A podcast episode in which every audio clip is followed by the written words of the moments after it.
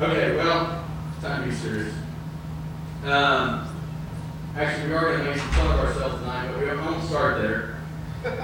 I want to ask you a question, and I want to bring you back to where we left off last week.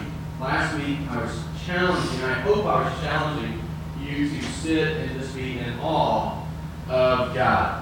Because He's big, and He's massive, and He is eternal, and He is all-powerful. And so that's why I wanted to start tonight with that video. That video, you know, the quality probably wasn't the greatest. And there were some things that I would have hoped would have made you laugh a little bit. The little guy, the little lizard running and waddling with the fins.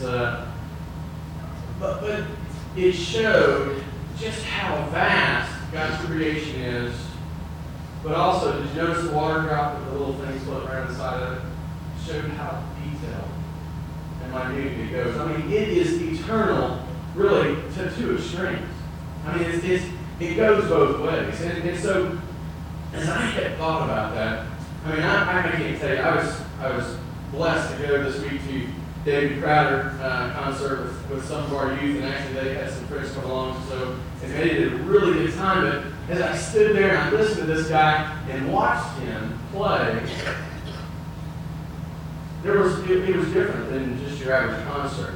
I mean, I've been to rock concerts. I've been to see people who were putting on a show, but there was something just totally different, something so real as this guy sung praises to God.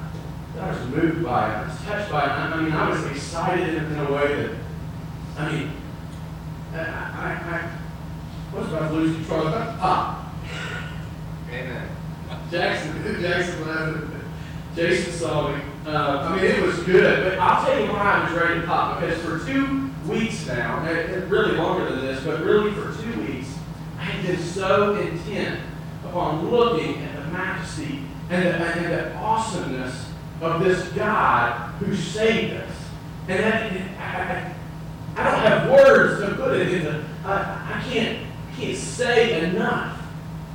But I mean, I'm telling you, I think that this is where our Christian culture in America misses it. We have forgotten how good and how amazing and how awesome this God who created us is. Not just in His creation, but in His relationship with us personally, and what He's done for us, and what He's continuing to do in us, and how He's changing and transforming. You know, this just is—it's not a lesson like you get at school. You know, you go into school and you get this lesson, and okay, you learn some things, and now you have some knowledge. This is something that reaches to the innermost part of your life, to the depths of your soul, and transforms you. And that's really the focus of what we'll be talking about tonight. So I want to set up the passage before we get to it, and try to bring you back to where we left off. Now, I want to remind you, Jesus has begun His earthly ministry. He has worked some miracles. He's come into Jerusalem for the Passover, and as He's there, He works some more miracles, and really starts off His ministry in Jerusalem by going into the temple and just going nuts on it. Let them have it. Get out of the temple. You're messing my Father's house up. This is not what it was intended for. And then He begins to do some works and some miraculous signs, and people believe in Him because of it. And one of those believers we began to look at last week, one of those believers was Nicodemus. And Nicodemus comes to Him in response to what he sees Jesus doing. And so that's why I feel like, as we begin to look at John chapter 3, that's why I feel like it's so important for us to understand this awesomeness and this amazing God, because this is really where Nicodemus is coming to this lesson of the gospel. Nicodemus has been seeing Jesus. Now, remember, Nicodemus is a Pharisee. He is a ruler on the Sanhedrin. He's one of the rulers on the Jewish council, and so they have been looking for a Messiah for a long time. There's been no prophets. God, at least in their perspective, God has been quiet for about 400 years. And so they're looking for this Messiah. They're waiting on God to speak. They're waiting on something to happen. And here's Jesus come on the scene. And he begins to work in these amazing ways. And deaf people are made to hear. Lame people are made to walk. Blind people are made to see. Sick people are made well. And these things are happening. And Nicodemus is just struck in awe by it. And I said this last week, and I'll say it again this week. If I could heal somebody's broken leg right now or a broken arm, that gives you a sense of what these people were experiencing. That's not the gift God's given me. You know, I mean, maybe one day I'll be able to walk up to some guy that's laying on a mat and say, "Get up and walk," and "Get up and walk." And, you know, if I could do that, that'd be great. I mean, I'd be, well, I can go on the road and do it. Make a lot of money. But I'm probably not going to do that. So, anyway, but that would give you an idea of what Nicodemus, what world he's in right now. And so, since we don't have that, last week I encouraged you guys to stop and think about all that God's done. I mean, I challenged you with how big the creation was. I challenged you with how small it was, or how small it was. And then I got you to think about the emotions. And you guys that were here, do you remember looking at one another, turning and looking at your neighbor? Mm-hmm. How many of you felt a little awkward doing that? Felt a little weird? There's only about half of us that were here last week. But there's something that happens when people look at one another in the eye. And in fact, you're going to get the opportunity to do it again tonight, just so that everybody will be able to experience it. There's something that happens that feels kind of strange, kind of weird, But ultimately, all of that to say, hey, this is God at work. This is God enabling you to be a person. This is God who has created you so that you can have emotion. He's created you in such a way that your eyeballs do what they need to do to see. He's created you in such a way that your hands can pick things up. And so that's the God that we're worshiping. And that's the God of the gospel. And so that's where we need to come to this passage at. So we'll pick up our story. It's John chapter 3. And we're going to read in verses 3 through verses 10 tonight. In reply,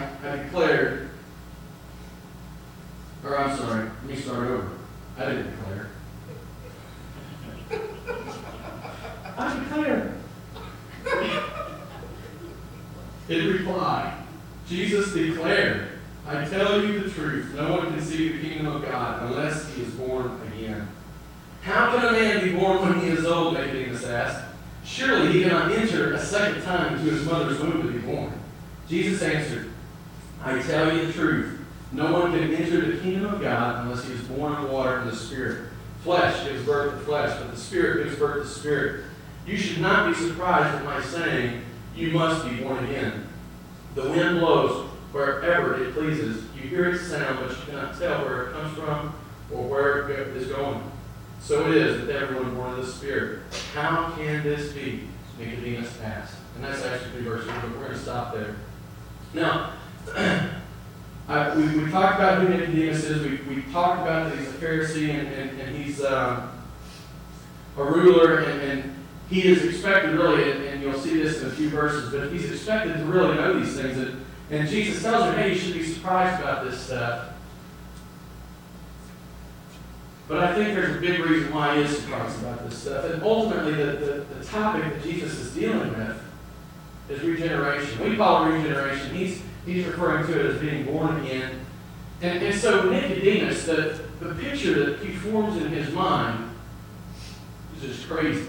I mean, picture that. How can a man get back into his mother's womb? Well, that's really... Okay, I guess you guys aren't with me there, but I've got this picture in my mind. It's pretty grotesque, really. And that's what he's picturing. That's what he's thinking. And so I don't think we should be ashamed of thinking that way, because that's what he did. But anyway, so being born again is something that Jesus knew that Nicodemus needed. And I want you to think about this. Nicodemus introduces himself in verses 1 and 2. He says, "I know who you are. You're a great teacher." And Jesus replied to a question that Nicodemus never asked. And I struggled with that over the last couple of weeks, trying to figure out, why would Jesus say this? Why would Jesus come off with the very first thing he says to Nicodemus Without being born again, man's not going to see the kingdom of God. Well, I think that the context, and I went back and forth on a lot of things, but I think the context really tells it all to us, because if you step back just a couple of verses, you see that in chapter 2 at the very end, it says that while he was in Jerusalem at the Passover feast, many people saw the miraculous signs he was doing and believed in his name. But Jesus would not entrust himself to them, for he knew all men. And so what I think is happening here is that Nicodemus is coming to him, probably already got some intent in mind, something that he comes to him and wants to be taught. And whether Jesus is addressing that particular issue or not, Jesus knows what Nicodemus needs to hear. Jesus knows who he is, what he's about, and he knows that this guy needs to understand that he needs to understand what it is or how it is that a person comes to be in the kingdom of God. And ultimately, that issue of being born again or regeneration is really the focus of what this passage is about. You see, not only does Nicodemus need to know and understand it, but so do we. And if you're sitting here tonight and you claim Christianity, which I know all of you, and I know you do, you need to understand this issue. We've talked about it a little bit in the past and in the last few weeks, but we're going to deal with it very specifically tonight. Being born again is God's Word. Being born again is God's Word. Now, it says in verse 6, it says this. It says, flesh gives birth to flesh, but the Spirit gives birth to Spirit. And so, ultimately, what does that mean? What is it about? Well, that's what we're going to break down. That's what we're going to try and understand. That's what we're going to try and pick apart tonight. And so, ultimately, I'll just tell you, I've got volumes of books this thick on soteriology and the theology of salvation and what regeneration is and being born again is. And I'm going to try and wrap it up in about 30 minutes. Now, you guys know that probably won't happen in 30 minutes, but it'll be pretty close. But this is God's work, and He does it, and the reality is that it's something beyond us that we can't do. And so, I'm going to ask a question, and I think that probably this applies to more than just the person the question is asked about. Why does Nicodemus find it so hard to believe? I mean, 2 times in this passage we see him say, how can this be? How can it be that a man has to be born again? How can it be that he has to climb into his mother's womb? I don't get it. I don't understand it. And so why is it so difficult for him to get it? And I think the secret of that is the fact of who Nicodemus is. Nicodemus was a Pharisee. They worked for their righteousness. They had laws that protected them from breaking laws. They were like the hyper-legalists. In fact, let me just share some of them. That'll be the easiest way to say it, and you'll get the gist. These are 3 Pharisaical laws that these people sought to obey. A woman couldn't look into the mirror on the Sabbath, in case she saw gray hair and was tempted to pluck it. That's a Pharisaical law. You can't look into a looking glass on the Sabbath, because if you saw gray hair, you want to pluck it, and you can't pluck the hair on the Sabbath, because that would be work. Vinegar. I'm just glad my parents never gave me vinegar to get over an illness, but vinegar was used in this time for dealing with illnesses. And vinegar taken for an illness could be gargled, but not swallowed. Here's a good one. An egg laid on the Sabbath could be eaten only if the chicken was intended to be killed the next day. Because you couldn't kill the chicken on the Sabbath, because that would be work. But the chicken should have never laid the egg on the Sabbath, so it had to die. If you ate it. That's the truth. That was their loss. It's Pharisees, they weren't all wrong. They weren't all messed up. And they didn't miss it all. They got some things right. Even every now and then a blind squirrel will find a nut. Right, they were right about the I's and Crees. They were right about man's moral responsibility. They were right about immortality. The Sadducees, on the other hand, another sect of the Jews, didn't believe in the resurrection of the body, but the Pharisees were right about the resurrection of the body. So there were some things they got right, but the biggest problem was that everything about religion was external. Everything was about what they could do and how they could do it. They externalized everything about religion. Matthew chapter 23, I don't have these verses for you, but I'm going to read them and I just want you to listen to them. Jesus is pretty hard on the Pharisees, ultimately because having the truth and having the Old Testament, you know, there was a responsibility for them to see it. But anyway, he comes to Matthew chapter 23, and ultimately he's going to deal with them very seriously, very intentionally. And he says this to them: "Woe to you, teachers of the law and Pharisees, you hypocrites! You give a tenth of your spices, mint, dill, and cumin, but have neglected the more important matters of the law, justice, mercy, and faithfulness. You should have practiced the latter without neglecting the former." They were so intent on making sure that they were appearing to be righteous and doing these physical things, that they were missing out on the things like justice, mercy, and faithfulness, things that come from the inside. He continues to say in verse 25, "Woe to you, teachers of the law and Pharisees, you hypocrites! You clean the outside of the cup and dish, but inside they are full of greed and self-indulgence. Blind Pharisee, first clean the inside of the cup and dish, and then the outside will also be clean." You see, the idea was that you guys are just shells. You look clean on the inside, on the outside, but you're all dirty on the inside. But the reality is that what's on the inside makes for what's on the outside.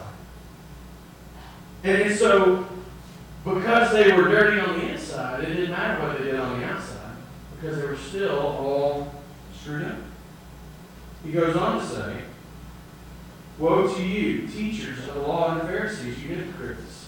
You are like whitewashed tombs, which look beautiful on the outside, but on the inside are full of dead men's bones and everything unclean.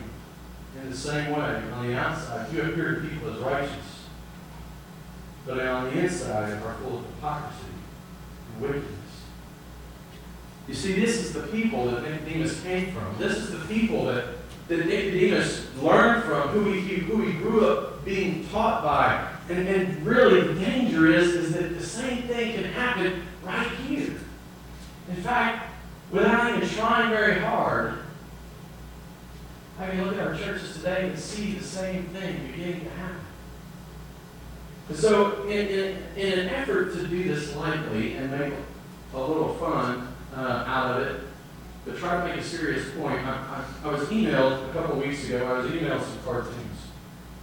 And unfortunately, some of them get pretty close to home, but they demonstrate that sometimes our churches are more about religion than they are about the God who created them and saved them. And so let's just go through them. Here's the first one. A woman on the phone, they're putting courses in hymn books and projecting hymns onto the screen. It's getting so I can't remember what I'm not supposed to like. Get it? Oh, come on. All right. Let's go to the next one. I like this one. If this has never happened to you, well, you're lying. Oh, God, here comes Bob. I told him I'd pray for him. Dear God, help Bob Aiden. Hey, Bob, they prayed for you. There you go, you listen up. Keep going. And this petition requests changing sinner to a person who is morally challenged. That's about right. Okay, keep going. Oh man, I can't read that. Oh, this is a good one. That was our contemporary service. Next is our classical service, and then we have a relaxed service with a sports emphasis.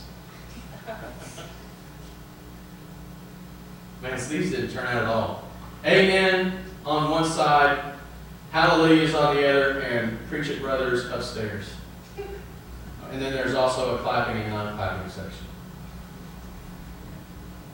I stopped expecting you to make leaps of faith. It would be nice, though, to see a hop every now and then.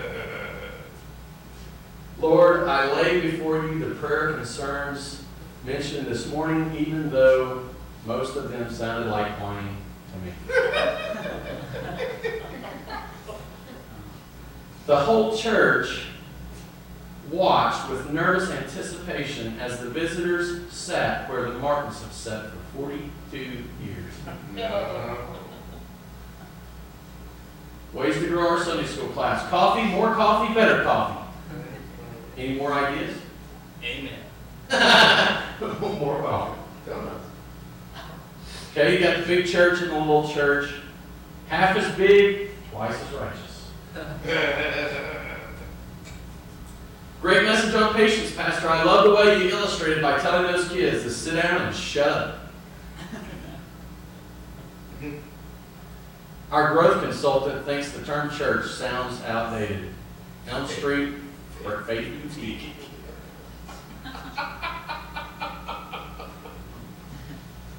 So, well, those are funny. I probably thought they were funnier than you guys. Maybe I don't know. Well, I thought those were funny, I guess I should say. The reality is that some of them have a great truth. The old couple who sits in the same place every week, and they can't worship from another spot in the church. Or the old lady on the phone who, and this isn't directed at old ladies in particular, but the old lady on the phone who, I'm not sure what song's not like anymore. They're getting them all mixed up. Or, I don't want to be offensive and talk about sin, so let's figure out another way to talk about the morally challenged. And you know, I totally understand wanting to package things in a way that you can present them to people. But the truth is the truth. And what Jesus is saying in this passage is something not only that we need to totally understand, that we need to get hold of. But it's a matter of life and death. This really is the hinge pin. And I don't want to say the hinge pin, but this is where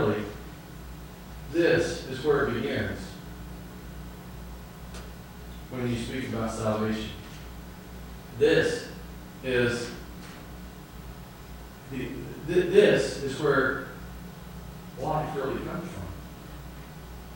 You see, in our culture, we like to talk about saying these prayers and confessing these sins and repenting. And don't hear me saying anything against that, because the Bible speaks to those things. But if you teach a person to do that, and you can talk them into doing it, if God doesn't regenerate their soul, they're as dead as they ever were, because life comes at this point. You must be born again. And I'm going to say this, I'm going to say it carefully, and some of you may want to just say that's just a bunch of junk.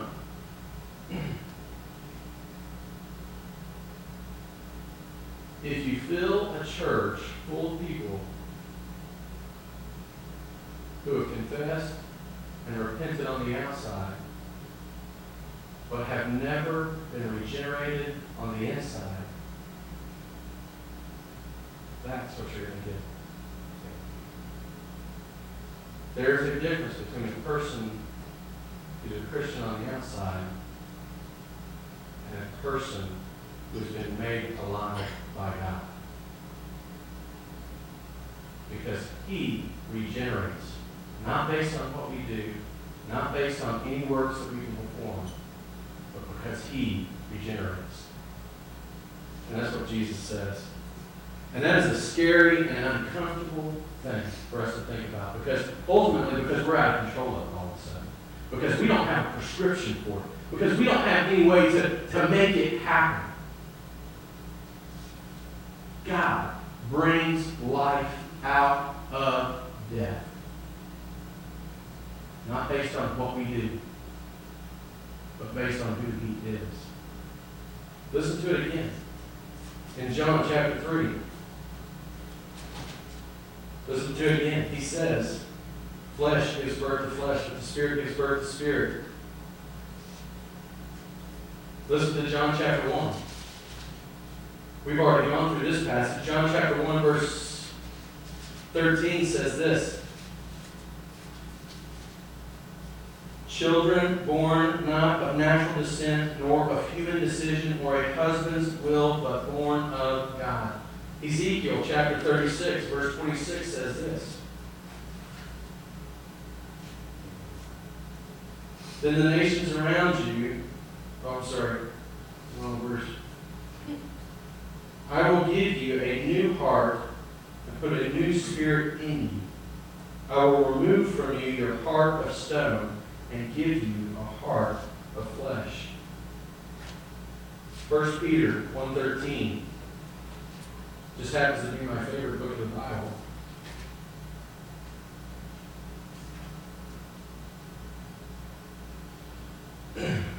Not 1:13, 1:3.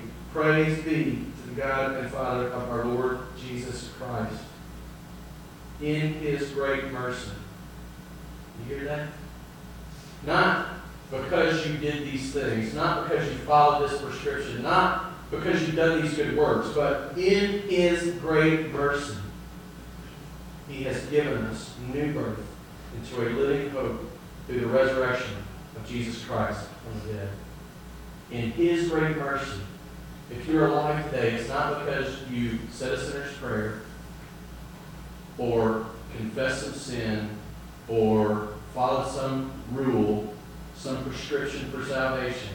It's because God made you to be alive. You were dead, and now, because of what He's done, you're alive. Tough truth. Tough thing to deal with. Hope, and as I said, I wish we had 2 or 3 hours to go over this, but we don't. But being born again, you must understand this, is not our work. It's God's. But being born again is mankind's greatest need. You need it more than anything. Think of the things that you think you need. Let's name off some things you need. We need water. Coffee. Water, food. Air. Man. We need to pay our taxes. Say it again? Clothing. Some of us need it more than others. I guess we all need it the same, but some of you want us to have it more than others. Shelter. We need shelter. Those are all primary needs that we have to have, right? I mean, the basic necessities of life, we want them. We want, or we feel like if we don't eat, we're going to starve to death. If we don't drink water, we're going to dry up and look like prunes and then eventually die. And if we don't have air to breathe, obviously we'll suffocate. So some basic necessities of life. But unfortunately, in this life, we forget just about our basic needs, and we've got all these things we think we need. I'll give you an example. At work, I'm an aircraft mechanic, and at work, there are just 1,000 jobs that happen all the time. Every week there's just 100 things going on. It's just crazy. And every day, without fail, something will happen and somebody else says, we just can't do this. We need this. When in reality, if they were half the mechanic I was, they'd be able to figure out a way to do it without what they think they need. You see, and I say that in jest, but ultimately, there are a lot of things in this world that we think we need. I don't know if this is true or not, but I don't think that certain people would feel comfortable. Actually, I know this is true for some. I think there's certain people, maybe even in this room, that feel like they have to have a cell phone. You don't need a cell phone. And ultimately, they have all these reasons why they need a cell phone. But why aren't they that people got by without a cell phone? How about cable television? I need cable television. I've been living with it for how long? TV because that's not going to happen. Gotta have a TV. You see what I'm saying? So there's some things, and I bring this all together, and ultimately because I want you to see that there's something that trumps them all. It doesn't matter what it is you think you need, whether it's a real primary need or some perceived need. The reality is that there's one need that you need more than anything, and that's life from above, or to be born again. Because all of these other things fade, and they go away. You know, I don't know what life's going to be like when this body's resurrected and in heaven. I don't know if we'll still be breathing air like we do now, or if we're still going to be eating food for nourishment like we do now. I'm not 100% sure about that. I know that there's a lot of people with ideas of what's going to happen. But until I get there, I won't say for sure. But I know for a fact that I'm not going to get there unless I've been born again. Unless I've been given life. That's what Jesus says. Jesus says, he says in John chapter 3 again, he says, no one can see the kingdom of God unless he is born again. I tell you the truth, no one can enter the kingdom of God unless he is born of water and the Spirit. No one can see the kingdom of God. Nobody can get into heaven. What's the kingdom of God? Well, that's another huge topic that we could talk about for a long time. But the reality is that the kingdom of God is the area, and not so much that it's tied to a specific geographical location, but it's God's area of rule. And ultimately, what is that? There's nothing that's outside of His rule. But there are certain places that He rules in particular. The church is a part of the kingdom of God. Heaven is a part of the kingdom of God. You, as believers, as people who have been made alive, are a part of the kingdom of God. But nobody can get there or be a part of it if they're not regenerated, if they're not born again. And so, regeneration, or being born again, is first God's Word. It's our greatest need. But it's also very mysterious, but very true.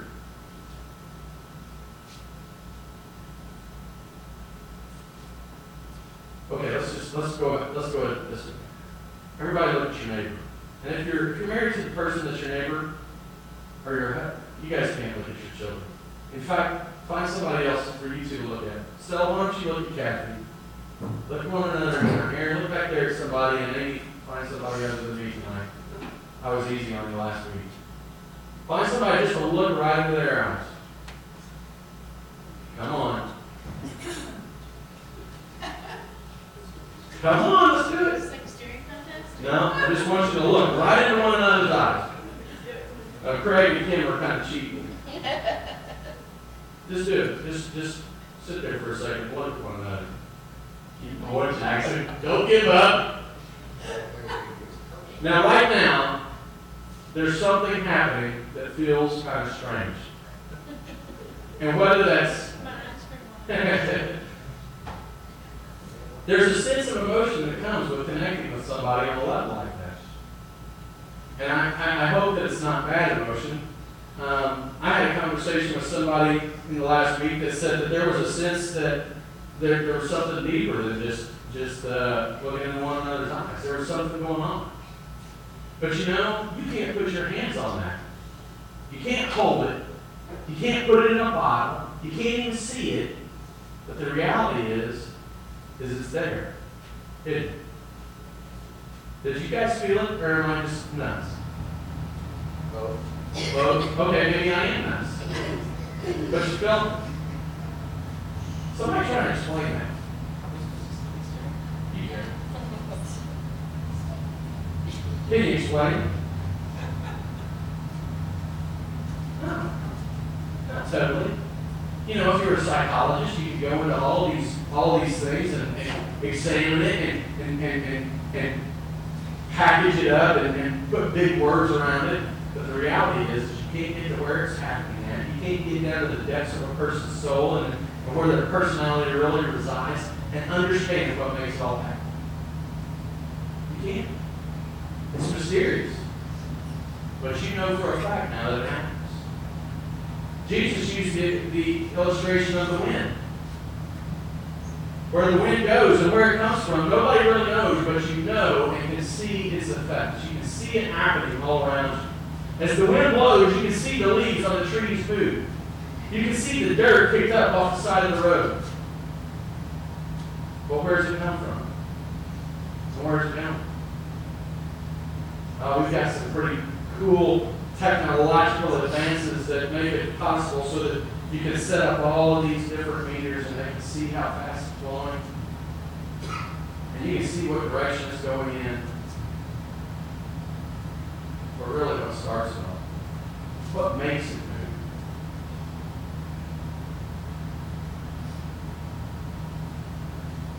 Where does it go?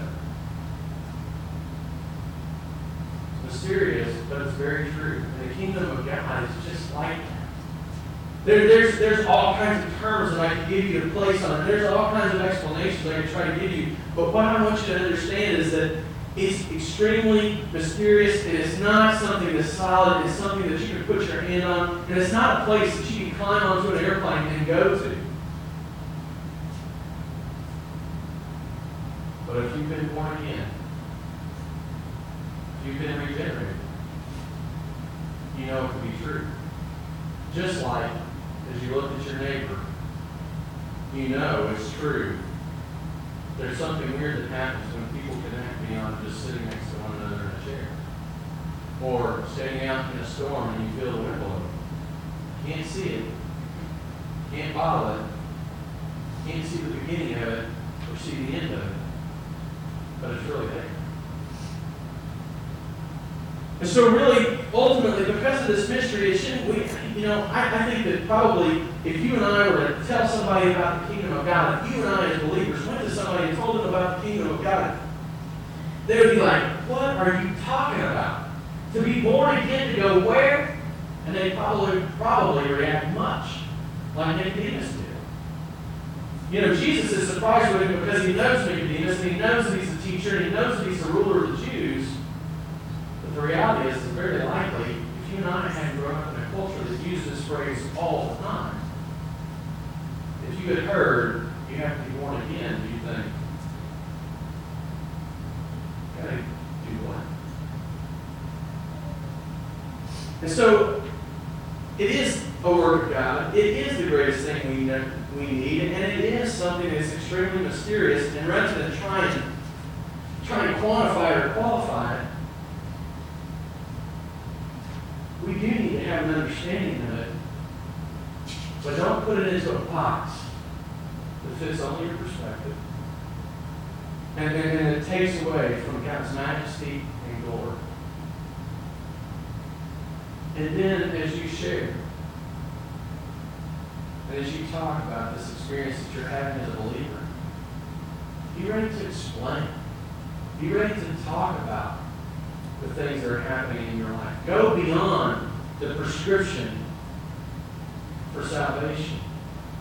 Talk about the regeneration that happens, the being born again and being changed made new. The greatest thing you need, the most mysterious thing to explain, but it is the beginning of our salvation. In our religious culture, we build everything based on what it looks like, how it's put together. We're all about numbers and churches, and we're all about presentations. And I've heard over and over, and not over and over, I've heard several times since it happened last week.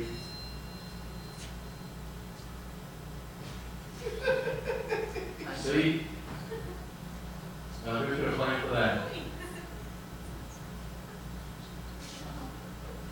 Jackson started off a song last week, and he's beat himself up ever since. And it was a little off-key, but you know what? The words,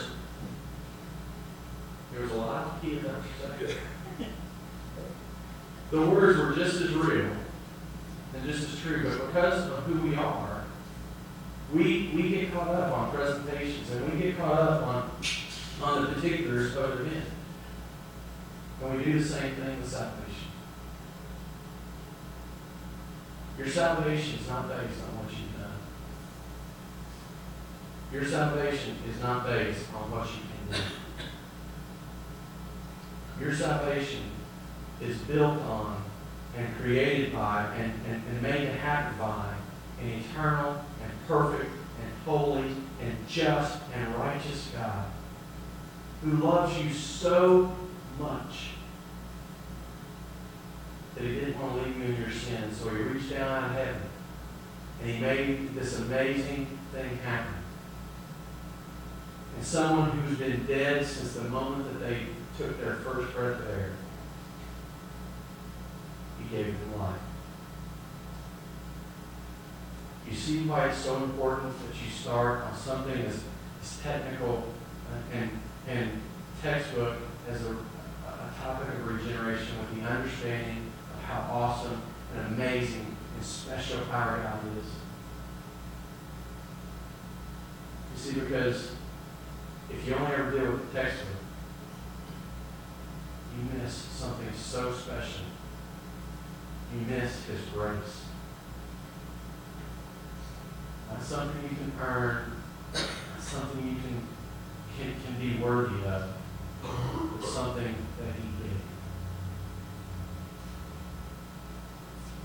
So, what I want you to take home tonight, I want you to examine your own life. It's so easy to sit through a lesson and think about how things might apply to somebody else, or how things might work out in somebody else's life, or think about this friend that you have that, boy, they don't really act like Christians should, or they really don't measure up to my view of a Christian, or man, they don't really act like they've been born again.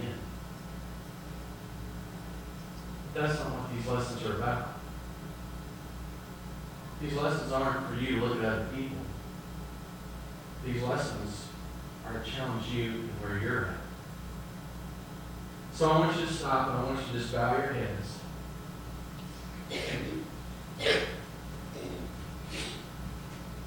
And I'm going to try and take a lesson that wasn't maybe extremely exciting and extremely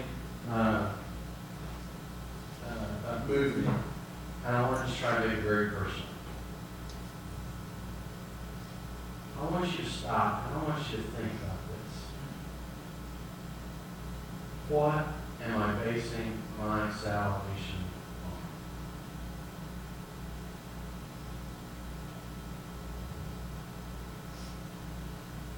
on? Are you holding on to a prayer you said as a kid? Are you following some written book of rules that make you feel worthy to stand before this amazing God?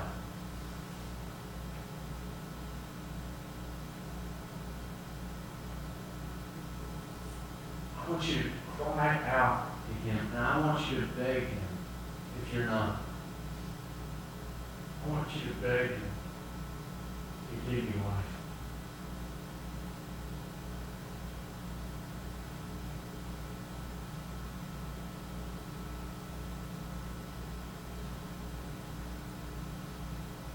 I want you to humble yourself before Him.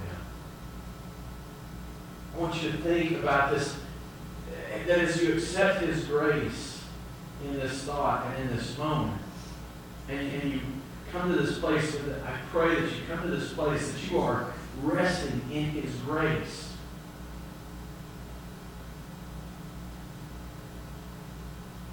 That you realize that as it becomes real, it should be flowing out in the actions of your life. You see, this is a tough place to be. Because you should, as someone who's been made alive, look very different.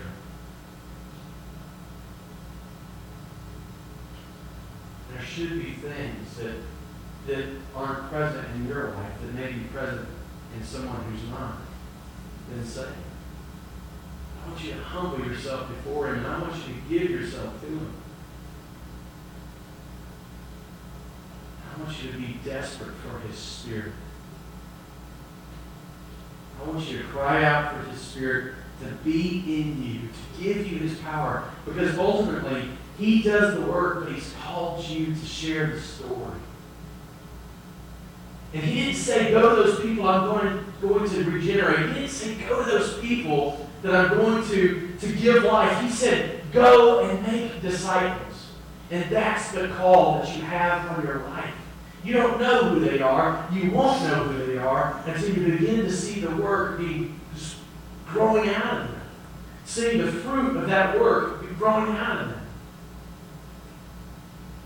But when He called and told His disciples there in Bethlehem, or on that mountaintop, just before He ascended, and He told them, hey, you're going to go, and you're going to be My witnesses, and you're going to tell this story. He said one thing. He said, wait until the coming of the Holy Spirit. So I want you to beg for the Holy Spirit to just fill you up. To be on you so heavy and in such power that you are immersed in Him.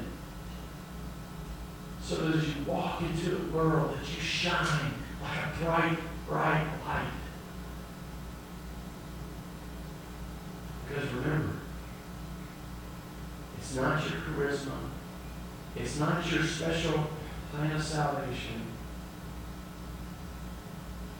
It's not the rules that you can give a personal follow. They're going to bring them life. That's the work of the Spirit of God. Dear Heavenly Father, I do thank You for this time. I pray, God, that as we think about the gospel, when we think about how it impacts our life, that we not forget too soon that we wouldn't have life had You not worked with us first. Father, as we confess and we repent and as we give our lives over to You, Father, we do that in response to what You've done in us already. We thank You for what You've done in us already. We thank You for what You're going to continue to do in us and how You're going to change us and how You're going to make us alive. We thank You for Your Son. Jesus, we thank You for giving Your life for us. You are amazing. We do want to worship You. There's things in our life that, as we move forward, not just individually, but as a church, if there's things in our life that hinder us, that slow us down from living out that thing that You have for us in the future, I pray, God, You pointed out now that it might be dealt with, that we might be able to stand and be bold in our witness, because we don't have anything to hide. Because we're trusting in Your grace. I pray, God, that if there is one here tonight that has held on to some prayer that they said as a kid, that You'll remind them that that's Your work. And that their praise and their honor and their glory all belongs to You. We love You. We thank You. Always do that in Jesus' name. Amen.